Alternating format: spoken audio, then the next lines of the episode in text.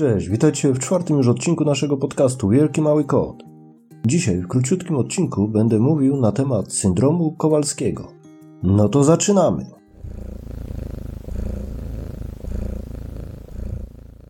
Wielki, mały kot. Na ten temat trafiłem już jakiś czas temu w internecie i od tamtej pory kusiło mnie, by zrobić o tym odcinek. W końcu pękłem i robię.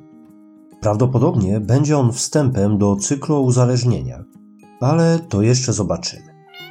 No dobra, ale co to jest ten syndrom Kowalskiego?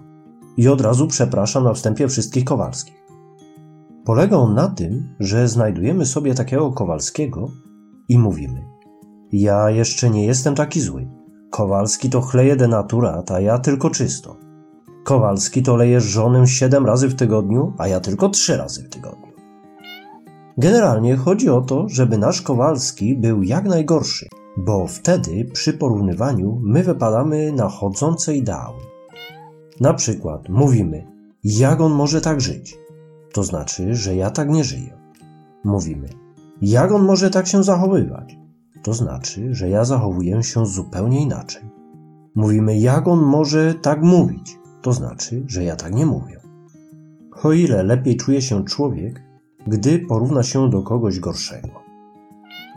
Ale działa to też w drugą stronę. Na przykład, ten Kowalski to ma taką fajną pracę, a ja na śmieciówce jestem. Ten Kowalski ma taką ładną żonę, a ja? I tutaj, panowie, ostrzeżenie. Facet nie ma prawa nigdy w życiu narzekać na żonę i samochód. W końcu sam wybierał. No jak sami widzicie, ten drugi rodzaj porównywania prowadzi do, no właśnie, sami wiecie do czego.